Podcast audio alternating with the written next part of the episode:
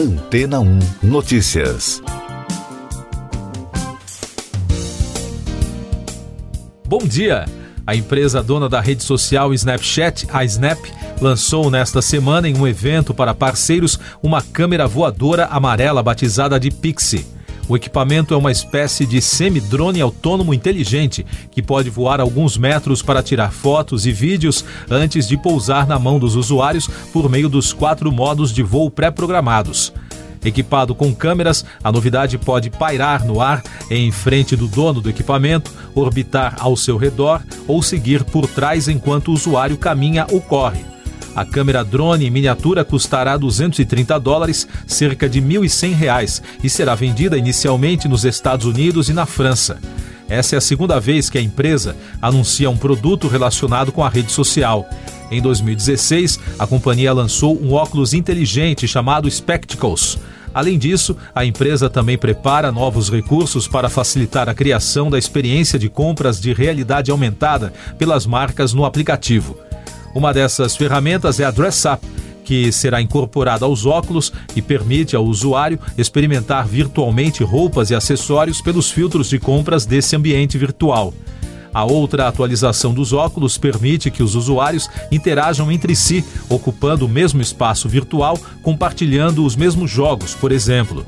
Bob Murphy, cofundador e diretor de tecnologia da Snap, disse em entrevista que há uma grande oportunidade de construir novas ferramentas nesse ambiente virtual que ele evita chamar de metaverso. O aplicativo tem mais de 600 milhões de usuários mensais em todo o mundo, mas os novos produtos fazem parte de uma estratégia da companhia para se expandir além do serviço de mídia social. A Snap tem uma capitalização de mercado de 47 milhões de dólares e após o anúncio das novidades na quinta-feira, as ações subiram 6,4% em Nova York para 28 dólares e 81 centavos. E daqui a pouco você vai ouvir no podcast Antena 1 Notícias. OAB firma acordo com o TSE para ações contra as fake news. Após discurso de Bolsonaro, presidentes da Câmara e do Senado reafirmam a segurança das urnas eletrônicas. STF derruba decretos do governo no julgamento do pacote verde. O presidente nacional da Ordem dos Advogados do Brasil, Beto Simonetti, e o presidente do Tribunal Superior Eleitoral, ministro Luiz Edson Fachin, fecharam um acordo de cooperação com ações, medidas e projetos para o enfrentamento da desinformação durante o processo eleitoral. No ano passado, o tribunal criou o Programa de Enfrentamento à Desinformação no âmbito da Justiça Eleitoral, ao sistema eletrônico de votação e às diferentes fases de toda a eleição de outubro. Os presidentes da Câmara e do Senado se manifestaram na quinta-feira após discurso do presidente Jair Bolsonaro na quarta questionar a apuração eleitoral no Brasil. O presidente da Câmara, Arthur Lira, disse que o sistema é uma referência e que pensar diferente coloca em dúvida a legitimidade de todos os eleitos pelas urnas. E o presidente do Senado e do Congresso, Rodrigo Pacheco, disse pelo Twitter que não tem cabimento duvidar da legitimidade do processo eleitoral no país. O Supremo Tribunal Federal derrubou três decretos do governo sobre política ambiental. Os ministros analisaram e julgaram uma ação do partido Rede Sustentabilidade. Foram derrubados o decreto que excluiu a participação da sociedade civil do Conselho Deliberativo do Fundo Nacional do Meio Ambiente, o que afastou os governadores da Amazônia Legal do Conselho Nacional da Amazônia Legal, e o decreto que extinguiu o Comitê Organizador do Fundo Amazônia. Essas e outras notícias você ouve aqui na Antena 1. Oferecimento Água Rocha Branca. Eu sou João Carlos Santana e você está ouvindo o podcast Antena 1 Notícias, trazendo informações da Covid no Brasil. O Ministério da Saúde informou por meio do boletim epidemiológico sobre Covid-19 que nenhuma criança ou adolescente de 5 a 18 anos morreu em decorrência de efeito adverso da vacina. A pasta investigou 38 óbitos notificados por governos estaduais e municipais. Esses casos foram avaliados e classificados como reações coincidentes ou inconsistentes, inclassificáveis ou conflitantes em relação à causalidade. O relatório registrou 3.400 casos de evento adverso pós-vacinação. Destes, 3 mil foram classificados como não graves e 419 foram eventos graves. O país registrou na quinta-feira 124 mortes pela doença em 24 horas, totalizando mais de 663.200 óbitos desde o início da crise. A média móvel nos últimos sete dias é de 105, apontando tendência de estabilidade. Também foram notificados mais de 19.400 novos casos, somando mais de 30 milhões e 400 mil. Com isso, a média móvel de infecções no mesmo período foi a 12.700, com tendência de queda. Outro destaque da saúde: a Agência Nacional de Vigilância Sanitária ampliou a lista de chocolates da Kinder proibidos no Brasil, após suspeitas de contaminação por salmonela em uma fábrica na Europa. De acordo com a agência, estão proibidos todos os produtos do nome Chocobons, fabricados na Bélgica nos sabores cacau e branco, e estão disponíveis em embalagens de 46, 125, 200 e 300 gramas.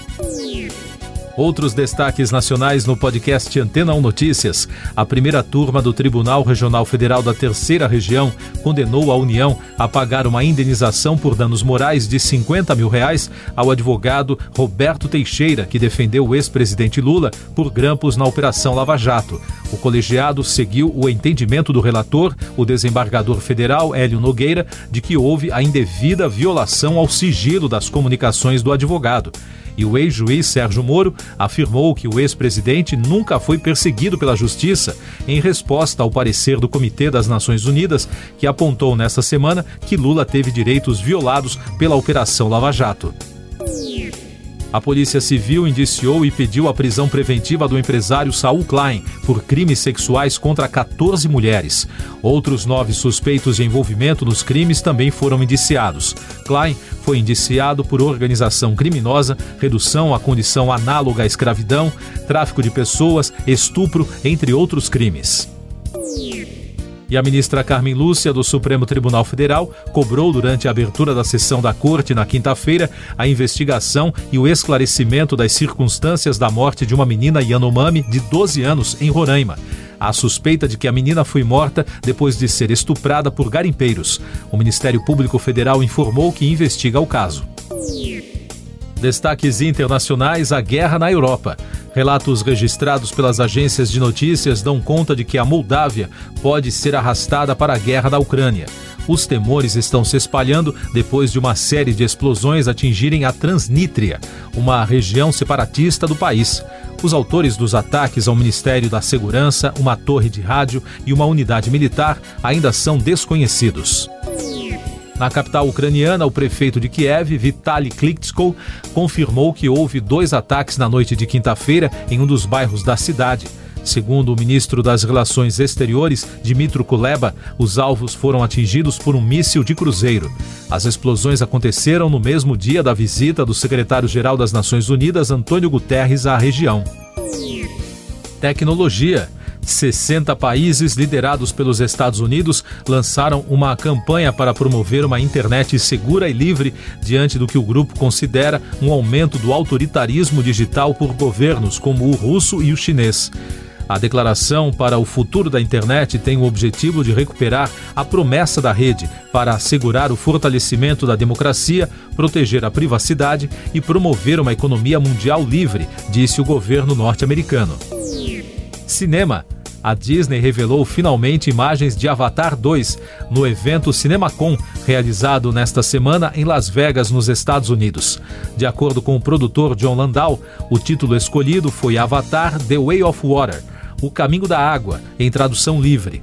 O estúdio também aproveitou para revelar a sinopse oficial do segundo filme da franquia. O longa terá a direção de James Cameron e o trailer oficial da produção será apresentado no dia 6 de maio. Siga nossos podcasts em antena1.com.br. Este foi o resumo das notícias que foram ao ar hoje na Antena 1.